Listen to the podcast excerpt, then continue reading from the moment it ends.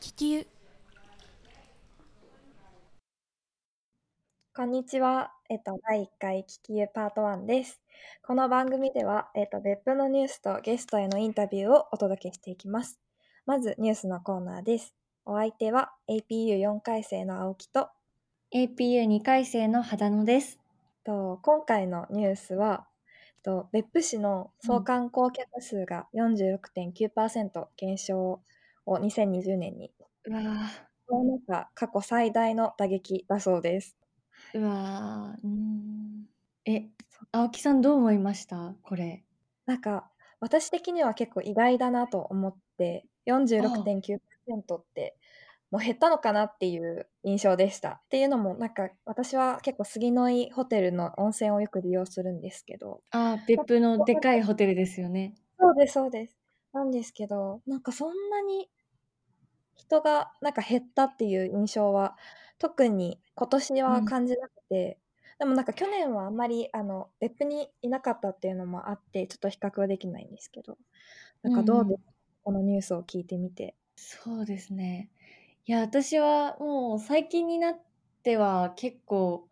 観光客って言ってもまあ九州圏内とかからこうちょいちょい来だした感じっていう印象は受けてるんですけど、うん本当にもうコロナ始まって2020年で春夏ぐらい、うんうん本当に誰もいなくてえー人が、だからもう大分のニュースとか見ててもその別府の有名が温有名な温泉とかがある神縄うんうんっていう地域とかの旅館とかホテルがもう倒産したとか休業したとかいう話をもう毎日毎日聞いててはいだからもう本当にもうこのまま観光地別府みたいなのが終わるんかなって思ってました本当にちょっと結構暗い感じのムードになりつつあったって感じなんですかね。そうですね、なんかでも私がなんか見たニュースによると、うんあの2021年の温泉が魅力的な都道府県ランキングにあのうん、大分県が2位でこう2位はい、うん2位になっているっていうのがあってやっぱまだ温泉といえば全国的には知られてるのかなと思っていて、なんか例えば、私は大阪出身なんですけど私の周りの友達だとやっぱり温泉って聞くとなんか別府大分の別府っていう印象があってようんうくん結構友人とかも来たりはしてるので、なんかそんなにこう暗いムードになってるっていうふうには思ったことがなかったですね。ああうんでも日本一の源泉の量、うん源泉の数っていうのは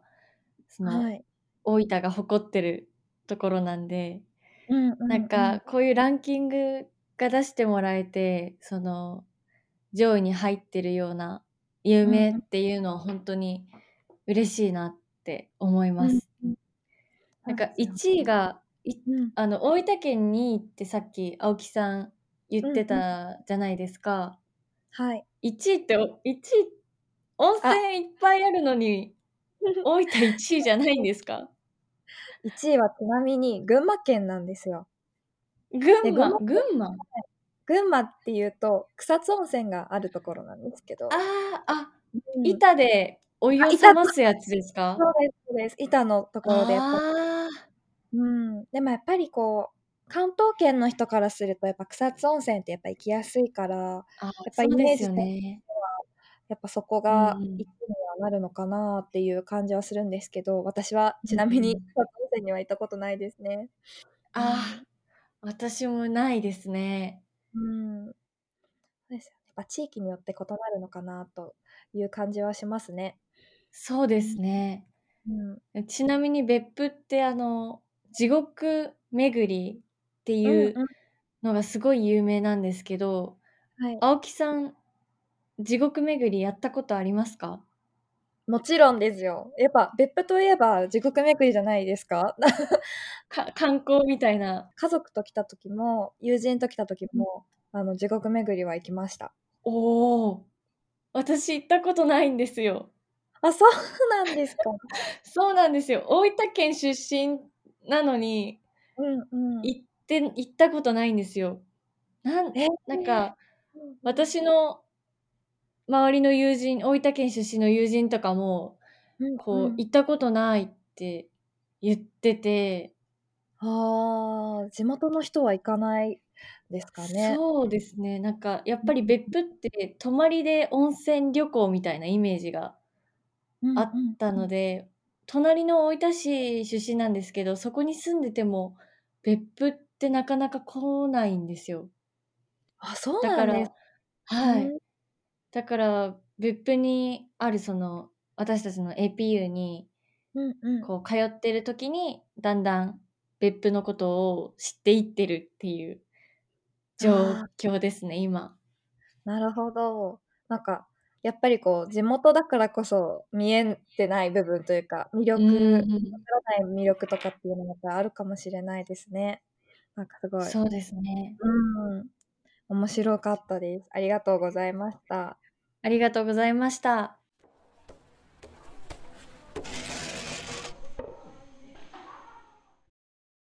ここからはゲストトークです。このコーナーでは毎回、別府あるいは地方で活動するゲストを迎えて、温かい温泉に浸かっているような気分で、ゆっくりお話を聞いていきます。聞き手は私 APU1 回生の船越と、僕、APU3 回生の山本が務めます。今日のゲストは、別府駅前にあって、古くから親しまれている、別府ブルーバード劇場のスタッフで、今年の4月からは竹細工職人を目指して修行されています、田尻弘樹さんです。よろしくお願いします。よろしくお願いします。お願いします。とまず田尻さんって今は何をしていらっしゃる今ですかなんですか今ですね僕はあの、別府唯一の映画館うんうんうのん別府ブルーバード劇場というところをお手伝いしながら、うんうんえー自分自身はですね、はい別府の伝統工芸であるあの竹工芸、はいうんうんうん竹細工の学校に今通っ学校てにあーははいい、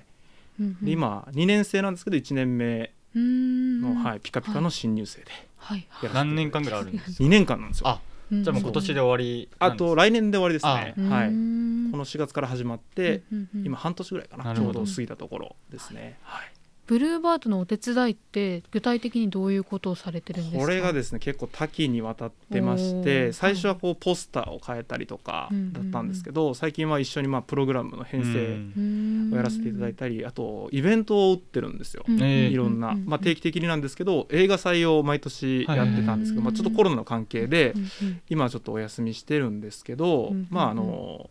直近でいくといろんなゲストも来ていただいてて、へーあの川崎真世さんっていうのが、あーあーはいははいいはいが来ていただいたりとか今度はあの大の字のはいはいお二人、あーあとあの、はいはいウーマンラッシュは村本大輔さんとえか、めちゃめちゃ豪華はい、豪華なすごいキャストが来てくれる、まあ、みんなに愛される劇場をお手伝いさせていただいているとあいーう感じですなね。るほはいど、その竹竹細工のせ専門学校みたいなところに通われてるっていうふうに聞いてたんですけど、毎日通っていて月曜日から金曜日まで毎日あそんなにですかはいえ朝8時半からちゃんと学校なんですちねゃんと学校ですね、えー4時ぐらいまで毎日竹割ってますね、毎日竹は、はい、やっぱ楽しいんですかねめちゃくちゃ楽しいですよ物作るの昔から好きだったんで、うんうんうんうんなんかもう今コロナ禍も影響してて、はいはいはいまあ、みんなマスク着用で、うんあんまり喋らないんですけど、 うんうん気づいたら一日終わってるみたいな竹をいじってたら気づいたら夜になっ集てた中したらもういつの間にか4時になってへる、ーなんか二人はそんなにあの竹細工について知らないんですけど、うんどういうの作ってたりするんですかね、うんうんいいあの学校の方から課題を毎回いただいてて、はいでうん直近でいくとカゴあーはをいはいやったカゴりで今作ってるのはあの花カゴって言って花お籠花を生けるようなえ可愛い花瓶のが竹細えーとですね筒みたいなのを竹で作るんですけど、はいその周りをあのー竹で工編んで作るとうんうんうんでそれをまあ染色してはいはいあ染色とかまでするんですよ竹細工に入るんですあかー可愛い感じのうんうんこんなおっちゃんが作ってるとは思えな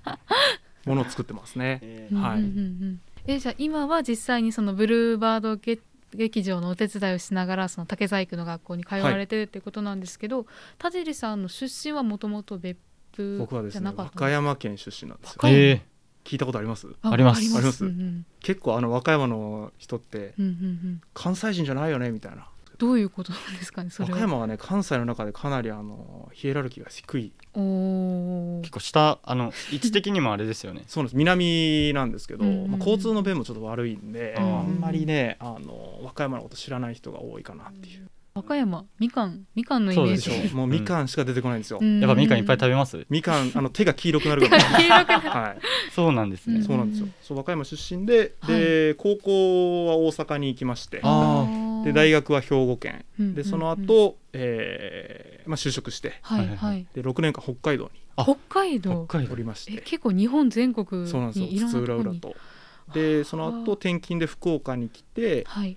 で福岡で一回転職をしたんですけど、はいその後流れ流れてうんうんうん着いた先が別府と、うんそのいうこ流とですれ、ね流れてる間のお話とかってお聞きしそたういですもねう全然大ちょっと丈夫です聞きたいです何でねも聞いていただければどういうことをされていたんですか。なんこか一応はい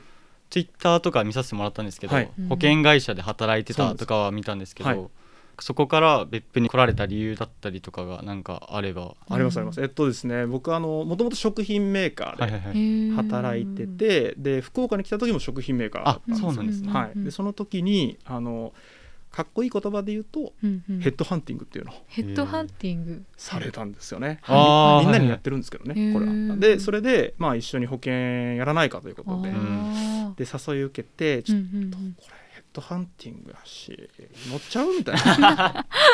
で転職をしたんですけど、はいやっぱりちょっとその自分のやりたいことと全くこう合ってなかったというか、うんうんうんでどんどんちょっと、まあ、心も体も疲れてきちゃって、うんあでそんな時にですねあの保険のお客様を、まあ、随時探してるんですよ。はいはいはいはい、うんうんうんで会って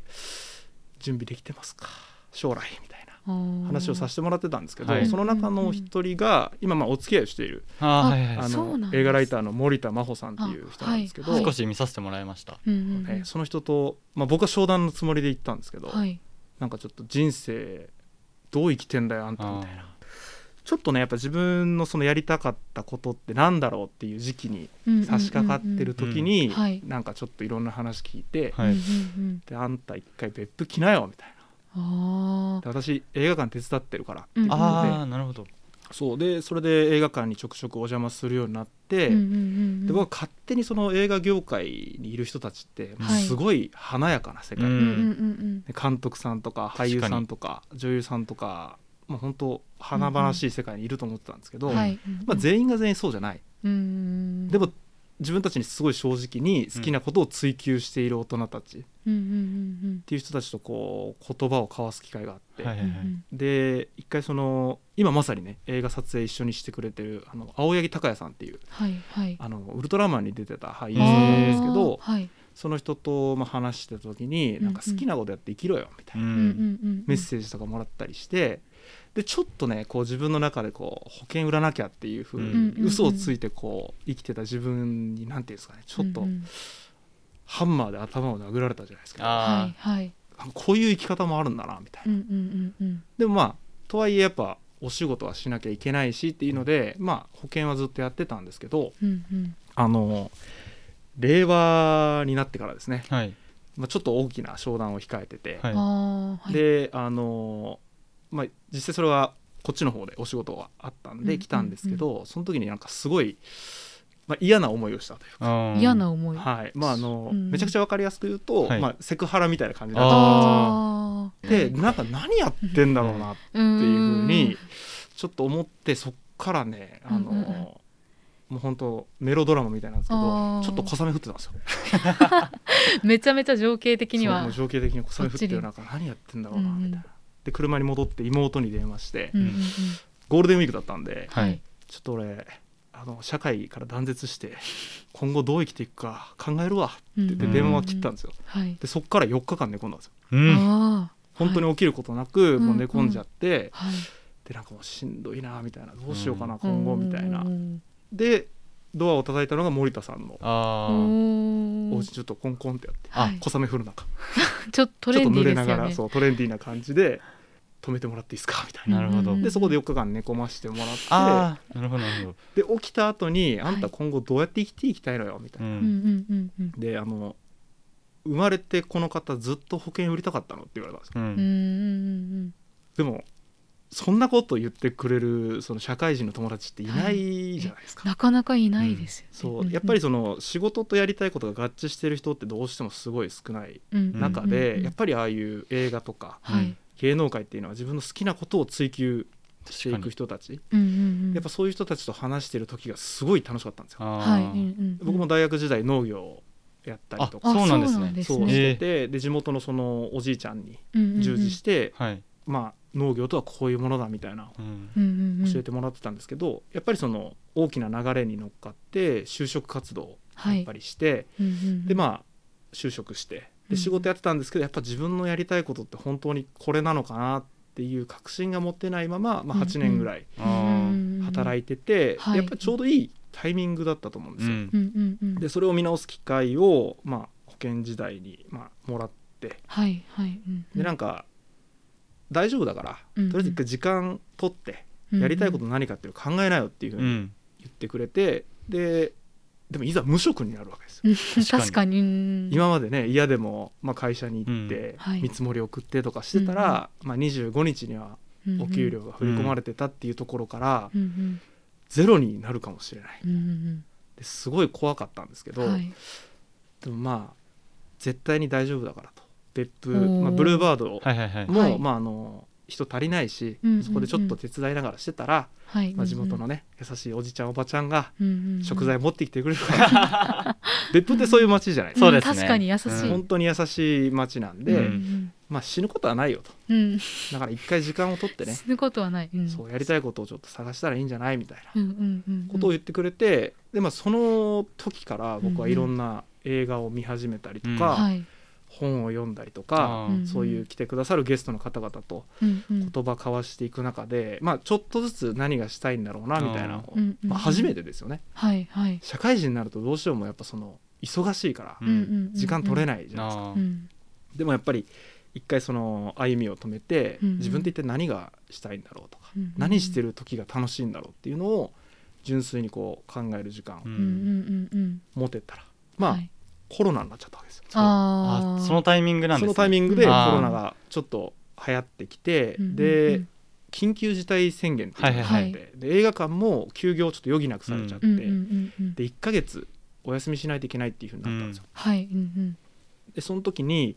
あのーやっぱり映画館で収入が止まると次の作品借りれなかったりするんですよ。そうですよねうんうんでどうしようかっていうふうに、まあ、森田さんと相談してて、うんうんうんで僕たちにできることやろうよっていうことで、まあ、あのオンラインショップみたいなのを立ち上げあてーまあ、グッズ販売であるとあかーはいはいあとあのお子さんたちに映画をうんうんあうんの届けるチケットみたいなのを販売して、うんまあ、収入にしながらお子さんに映画を見てもらうとかっていうことうん子供向けな映画とかそうですそうですそれはあー別府の別府に住んでる子供まあ、メインになるるんですけあどーまあ、お子さんだったら別に誰でもっていうあこーとでで別府ってあの養護施設みたいなのもうんうんうんあるんですけど、はいそこのお子さんを例えば夏休みにご招待して、あーまあ、映画というものに触れてもらうっていうはいはこいとをやったりしてて、うんうでんそのグッズ販売の一つに僕はあの昔から革細工をちょっとああー川細工もやられてた革んです細工も、まあ、趣味程度なんですけど ね、はいうんでやってて、まあ、ちょっとでもその劇場の収入の足しになればっていうことで、ブルーバードの,、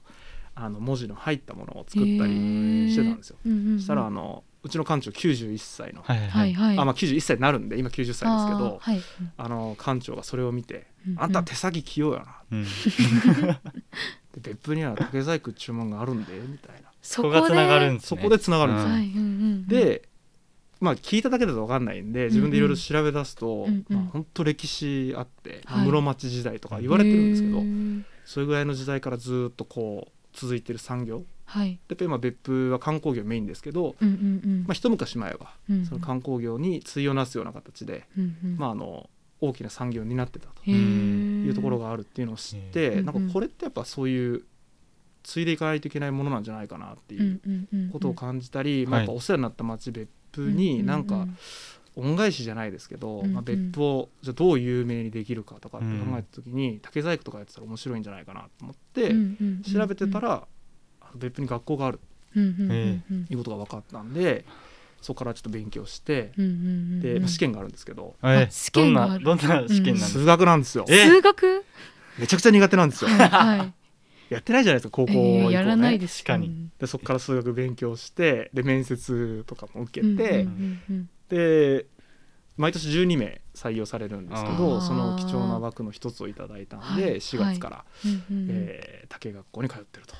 なるほどという形ですね。それがもう達治さんの経歴というかそうですね現ざ在っまくりでの話すとこんな感じかなと。あれですねうんうんもともと映画が好きであのブルーバード劇場のお手伝いをしたっていうわけでもないんですねそうなんですやっぱりうねんうん社会人の時って本当記憶にあるので最後に見た映画って「アバター」とかだったんですよああーだいぶそれは昔そうだいぶ前うんでやっぱりその仕事会社に朝行きます、はいうんうんうんで夕方仕事終わるけどやっぱり残業とかもあるしお付き合いもあるから、うんうんうんうん映画とかその芸術に触れる機会ってほぼなかったんですようんうんでそこで初めて気づいてうんうんうんでやっぱり映画館手伝うとやっぱりいろんな作品見るじゃないですか、ううんんで見た時にやっぱ人生すごい豊かになってるなっていう、うんうんやっぱその会社員やってる時どうしてもこうお金お金っていう形で追求してやってましたけど、うんうんいざそこから離れてみるとうんうん結構人生豊かにえーなるんじゃないかなっていうのを感じたいいきっかけでしたね。田尻さんがその別府に来た際に、はい彼女さんに死ぬことはないからって言われたみたいなお話をさっきはい、うんされてたじゃないですか、なんかそれがすごく衝撃的うで、んその別府に来たことでその価値観そのお金とかはいうんに対する価値観とかもガラッと変わったっていうことなんですかね。そうですね。うんうんやっぱりあの僕福岡に住んでた時、はいちょっとおしゃれなねデザイナーズマンションみたいなのに住んでたんですよ、ええーうんでも別府とその福岡のうんうんその固定費を比べてみると、ーはいやっぱり全然違うわけですよ。ううんんだから結局収入が高くなると、はいまあ、人間贅沢したくなっちゃうんで、うんはいうんうん生活のベースをどんどん上げていくんですけど、あ一回上げていくとなかなか落とせないああそうなんす。ですねそこのやっぱ切り替えができるかできないかっていうのははい一つ大きいと思うんですけど、うんうんうん別府に来てじゃあ家賃とか駐車場代とかって多分本当に3分の1とかにうんうんうんなるわけですよ、じゃあ収入が別に減ったとしてもうんうん回らなくはないっていう,、うんうんうんそうだからどこでどうやって住んでいくかみたいなのは本当にこうのんうんコロナになってからもねやっぱ都会でその事務所を構える必要性って一体何なんだろうとかっうてんなってる人も多いと思うんですけどそれをちょっと時代先取りしてたかなみたいな。あ 感あじですそようねあれですねもう最先大端きな転換点になったそうですねですねうん、だからその辞める時の不安は本当に大きかったんですけど、うんうんまあ、うん森田さんはじめ別府の方々がうんうん「大丈夫だ」と「飯ぐらい食わしちゃう」みたいな感じで言ってくれたんで、優しいうん本当にまあ優しさに包まれてあったかい土地だなっていう、うんうんうん田尻さんがその別府の外側からはい別府に来られた方ということで、実際その田尻さんが別府に来る前にうん外側から見ていたうん別府のイメージ、観光都市としての別府のイメージってどういう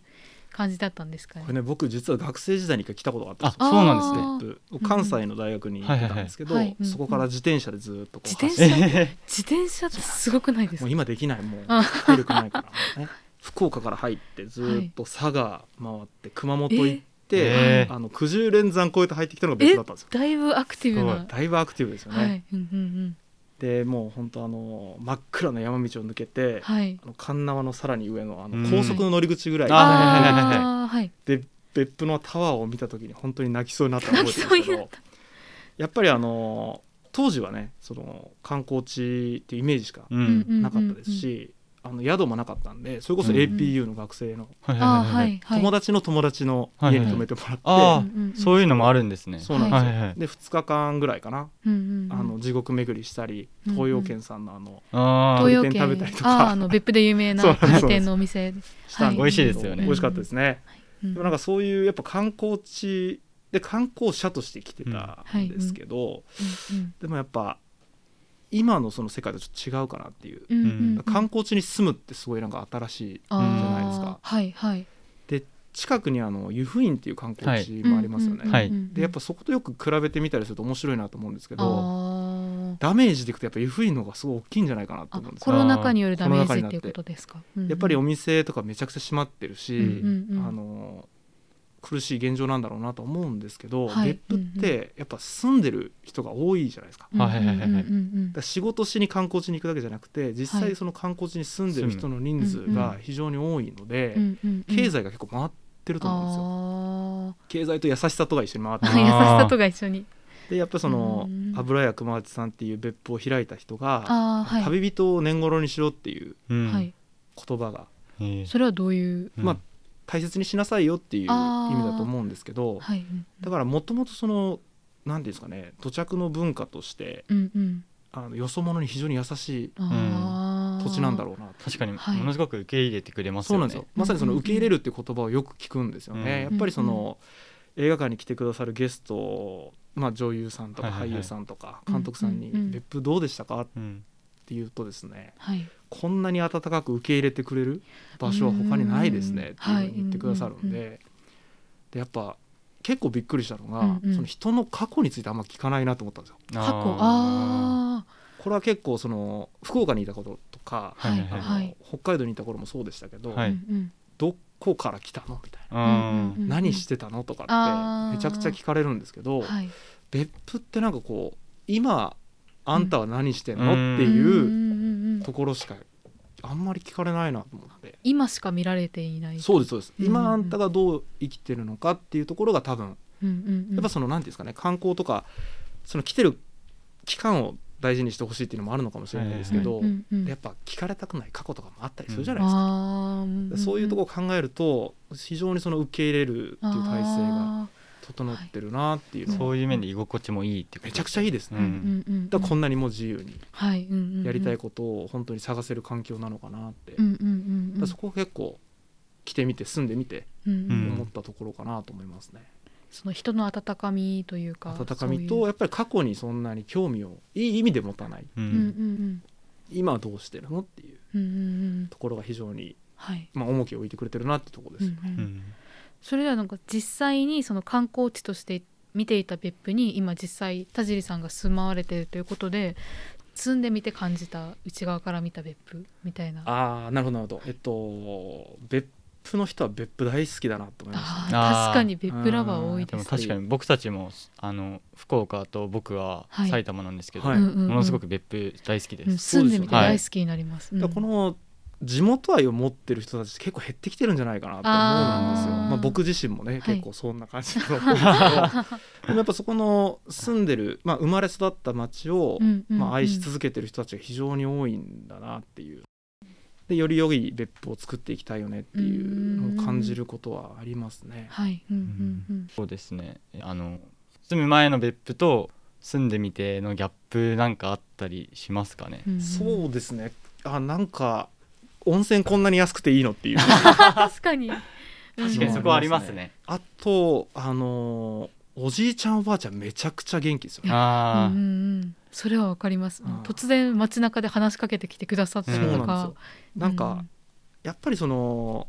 温泉に使ってねやっぱ裸の付き合いっていうのもあるんだろうなっていう、ん結構行かれますか温泉とかってめちゃめちゃ行きますねあ どこら辺行かれるんですかね結構いろんなとこ行くんですけど、はいはい、うんあのまあ別府だとゲスト来たら絶対ひょうたん温泉にあひょうたん温泉、ひょあ、うた神ん温泉奈一緒にそう川ですねにある。神縄行ってみたりとか、はい有名あですよねとうん上の方の明晩とかも行きますね明晩岡本屋さんとかではいプリン食べてーとか、あ別府の有名な。そうですはね、いうんうんとかも行きますけどやっぱ温泉っていうその文化があるから人と人との間の壁っていうのはうんうんうんあんまりないのかなってーいうう。ん温泉という環境が人と人との距離を。縮めてるなっていうのは感じますねやっぱり、うんうんううんん、あとそうですねギャップですよねうん。うんご飯めちゃくちゃ美味しいあー確かにそのイメージあんまりなかった。温泉のイメージが強すぎますもんねそうなんですよでご飯美味しすぎて僕福岡から来た時とはい比べて1 5キロ増えてるんですよ、 えでも福岡も別結府の食べ物が構美味しい食べ物ありますよね、まあ、あるっちゃあるけど、確かに別府とはちょっとジャンルが違うというか。ああそうーです確かに別府の食べ物全然違うなっていうところ、うんうんうんだからあんまりその食に期待してなかったっていうのはあれで すけどうなんんうんかそんなにすごいものがあるんだと思ってなかったんですけど、来てみてびっくりみたいうなうん。うんうんんうんうんそうで物価もやっぱ安いなっていう確かにだら観光地って結構高いイメージあるんうん。ですけど、うんうん食事もそんなにむちゃくちゃ高くないし、はい。うんうん物価自体も全然抑えられてるしってういんううんうん。のも大きなギャップかもしれないです確ね、かに今閉まってますけど市場あったじゃないですか駅前市場ああああ、ー別府駅前の。そはこいとかも最高じゃないですか、美味しいですよね美味しいし、量もいっぱいあって新鮮だし、うん安いし、うんうんうん。そうやっぱあのなんていうんですかね